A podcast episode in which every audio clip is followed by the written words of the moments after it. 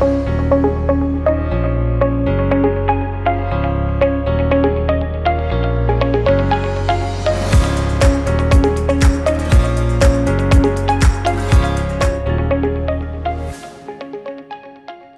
people of God. This is the Cornerstone podcast presented by Global Grace Ministries. I am Frances Westo, the host of the podcast, and today we have an amazing episode for you. With me, I have Josiah Kitonga, one of the members of our board for Global Grace Ministries. He is also my friend and he is a man of God. We are going to be sharing with you a couple of podcasts regarding questions and answers about the letters to the church, our last podcast that you heard. So I hope you enjoy it, and we are going to start right now. Josiah, how you doing? I am doing fantastic. How are you? I'm good, thank you. Happy to have you with us for Thank the first you time. for having me. It's not going to be the last time, but it's, it is the first time. Thanks for So, having me. uh, what do you think if we start right now? Okay. All right. A couple of questions. My first question is Are the messages of Christ for the seven churches of the apocalypse for the converted or for the unconverted? You know, Josiah, that is a question that I actually get all the time. And since Christ does not expect holiness, purity, or faithfulness from the unconverted church or people that are not Christians, it is clear from reading Christ's letters to the church in the book of Revelation that his message there is for the believers. All right. So, knowing that now, what do the seven churches of the book of Revelation actually describe? Each letter, my friend, describes the spiritual state of the Church of Jesus Christ. And in fact, in my opinion, each letter is kind of like a description of the state of the church for each congregation that Jesus talks to, Got you. like a report card. Okay. Another question, real quick. Do you think there is a mixture of each of these churches in the current church today? And if you do, could you explain why? I do believe, you know, Josiah, that there is a mixture. And first of all, I want to say that when we say the Church of Jesus Christ, we're not talking about just a congregation within a city, but I'm talking about globally the Church of Jesus Christ. I do believe there could be a mixture of all these seven churches because, for example, a group of people could be being persecuted right now for their faith. Another group of servants of God could be just walking along, happily serving God. And because we are all in different seasons, you know, and in different levels of maturity, some people could actually be losing their first love or dealing with sexual immorality. And all these things uh, were the things that the seven churches were dealing with. Now, it's important to know that there is always a remnant of the Church of Jesus Christ, the bride of Christ, that will be in the church. But I do believe that we can find mixtures of all these churches, you know, all over the world in the church. Can we find within the same congregation characteristics of the seven churches? this is just my opinion, Josiah, mm-hmm. but I think it is possible since believers live in different spiritual seasons and have different levels of biblical knowledge. I believe that some congregations can represent the seven churches. Like I said, some members of the congregation may be living in sins, others may be persecuted for their faith, and even in the same congregation, some people might be really truly doing their best to serve the Lord. So I do believe that in one congregation, we can have representatives of all seven churches. Now, I think it'll be very hard to find all seven churches in one congregation, but I do think that we can find them. Thanks. If Christ sees the church as lampstands and God's people are the light of the world, how can we be light in a fallen world? First, we have to accept that to be the light, we must be true followers of Christ because we cannot shine the light of Christ unless Christ truly lives in us. Through these letters, we realize that we can deceive ourselves, uh, we can deceive others, but the one person that we cannot deceive in regards to our present spiritual state is Jesus Christ. He does not shine in hearts that do not belong to Him. Now, having said this, I think that the best way to shine the light of Christ in a fallen world is by preaching with our lives, living our faith among the people around us that do not know Jesus. We don't have to pour the gospel down their throat. But if we live in a way that represents Jesus Christ, they see the difference that Christ makes in our lives. That's You true. know, a lamp doesn't have to explain that it's shining, they just see the mm-hmm. light. In our lives, I have found that the best way of preaching is preaching with our lives because eventually the people that see Christ in us will come and see also that the difference in our lives is Jesus Christ. What do you think? I think that's a perfect answer too. I do have another question for you though. Okay. What good things did the Lord find in the church at Ephesus, and what did he have against them? Christ told them that he knew their works, their perseverance, the lack of tolerance they had for false apostles, and their suffering in his name. However, he also had against them that they had abandoned their first love for him. Can you imagine that the Lord Jesus Christ comes to you and said, I know that you have done this, this, and this, but I have something against you. I think it is a sad day when Jesus comes to us and tells us, I have this against you. That is pretty sad. Um, how does somebody actually lose their first love for Christ? That is a very good question because a lot of people do not know this. And obviously, I cannot give you an absolute answer, but I'm going to give you the best answer I can give you. And that's there can be many reasons why a believer can lose their first love. But the two that God gave me, or the ones that God put in my heart, were disappointment and greed. Because many times people come to the Lord for the wrong reasons. They don't come to the Lord because they know they're sinners or because they truly want a relationship with God. They come to the Lord because they want something from Him. Mm. Like the prosperity gospel, for example, has Right. caused a lot of people to come to church for the wrong reasons. And Josiah, unless you come to church looking to have a relationship with Christ, whatever reason that was that brought you to church is going to be the thing that is going to take you out of church. Correct. You know, if you come looking for power, because a lot of people, they may not have any influence in the world and they find that they can have influence in the church. Mm-hmm. The moment they lose their influence, they leave the church because they didn't have a relationship with Christ. All they wanted was to be influential in the congregation. I've been in places where people did not know Christ, but they fought tooth and nails for titles Yep. for seats in front of the congregation.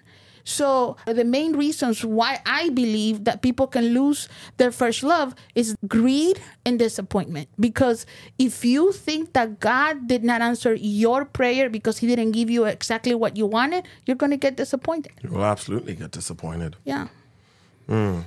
How does an active Christian act in the church without a passion for Christ?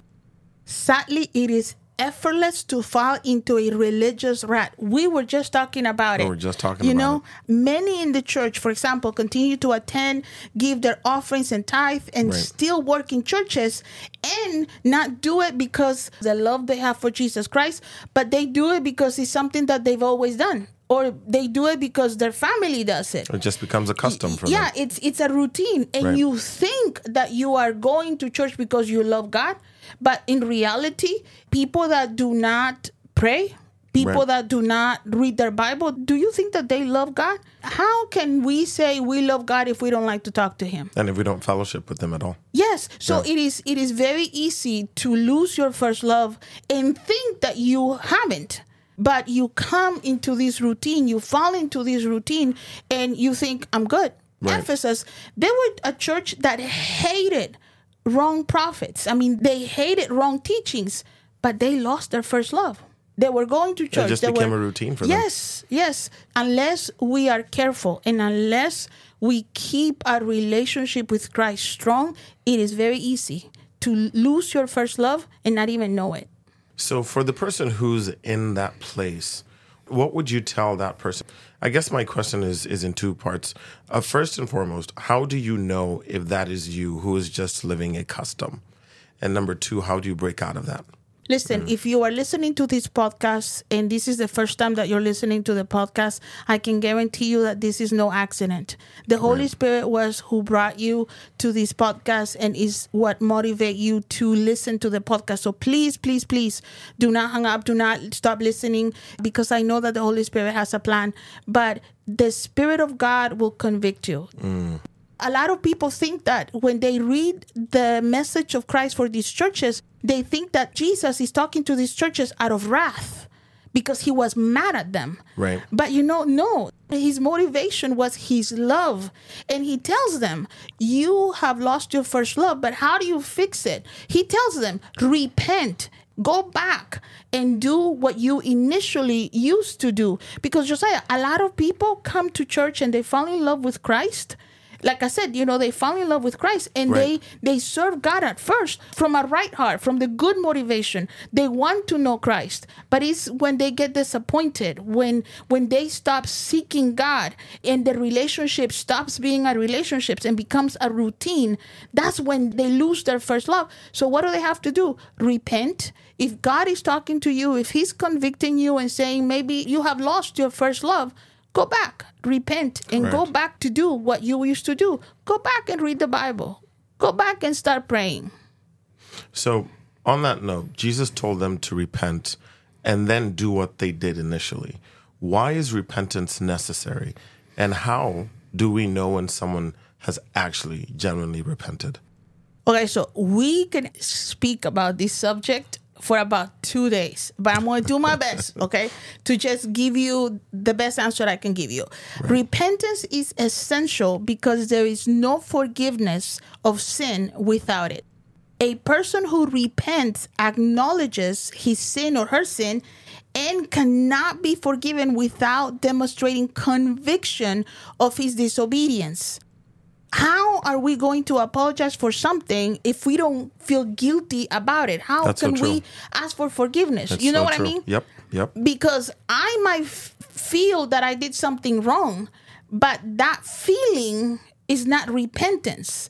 Repentance is the decision that I know that I failed God, that I missed that mark, and that I am ready to turn back and never do whatever I did. You know what I mean? Yep. A true repentant heart, also, Josiah, doesn't give God excuses. One of the things why David was a mm. man after God's own heart is because when he was found in sin, he didn't blame anybody. Saul, the first king of Israel, when he was found in sin, and Samuel said, Why didn't you obey God? Right. He started giving a list A of list of excuses. reasons why. You know, Yeah. like Adam, you know, the woman you gave me. Yes. But David, he owned his sin. And you can only That's a fix, great point. you know, my friends, what you own. If you So start giving explanation, excuses, or you start blaming others, you are not repentive. You feel bad about what you did, but you have not repented. And without repentance, there's no forgiveness of sin. Mm. Is that clear? Yeah, that totally clears it up. According to Christ's message to the churches, who are the overcomers, or who can we say are victorious? You know, my friend, this is a very important question because sometimes we don't understand and we think that because we serve God for 10 years of our lives and then we lost our first love, that at the end, God is going to say, I got you. Right. For 10 years, you were faithful. But that is not what Jesus said to the churches. He said, the one that remains faithful until death or the rapture. Right. Because some people will not see death, but you have to remain faithful. You have to walk with Jesus Christ until you die. It doesn't matter if you serve 25 years and then all of a sudden you backslid and you live in sin the rest of your life. It matters that you finished the race. Those are the victorious ones. Thank you for clarifying that. Um, I don't know whether we have time to actually tackle this, but there is um, there's there's probably one um, one question that's always been in contention of if we can lose our salvation. Um, don't know if we'd like to talk a little bit about that here, but um, I just thought I'd bring that up because of what you said about who are the overcomers. Josiah and I actually speak a lot about this because he's part of a generation or um, he's been to a lot of churches and knows a lot of people who really are confused about this subject. I would say you think that that's a good term, that, confused. that that is completely accurate and and also too one of the reasons why we've talked about it is because some churches we've attended um, actually speak, actually preach this, that you cannot lose your salvation. So, yes, that's a very accurate way of saying it. If you read the seven letters to the churches, five of those letters are very clear. And Jesus basically warns them that unless they repent, unless they repent, basically they are not going to enter the kingdom of God. So if Jesus is telling these people this, it's clear that there is ways that you are not going to enter the kingdom of God. Now, what I always talk with Josiah is that people talk about their salvation as something that they can gain or they find and lose. And the thing is that our salvation is, is not a thing. Our salvation is Christ. It is. Because he is the door that takes us to God if we are in Christ, if we walk with Christ, if we are in the vine and we remain in the vine, we are saved. But the Bible is very clear those that do not remain in the vine will be cut, and those will suffer eternal damnation. And a lot of people are sitting in churches, living in sin, thinking that they are saved when they never been saved. So, in a short answer, can your entrance to the kingdom of God be lost? Yes. Mm. Because if you backslid, if you stop walking with Christ, and since He is your salvation, yes, you will not enter the kingdom of God. Because a lot of people think, oh, they do miracles. Mm-hmm. But what does the Bible say? They will do miracles. But at the end, I will tell them, I do not know you. I do not know you. Thank you so much for listening to the first part of questions and answers regarding the seven churches. Please don't miss the next episode in which we will continue with the questions and answers regarding this series. If you have any questions about our ministry, please visit globalgraceministries.com. Thank you and God bless you.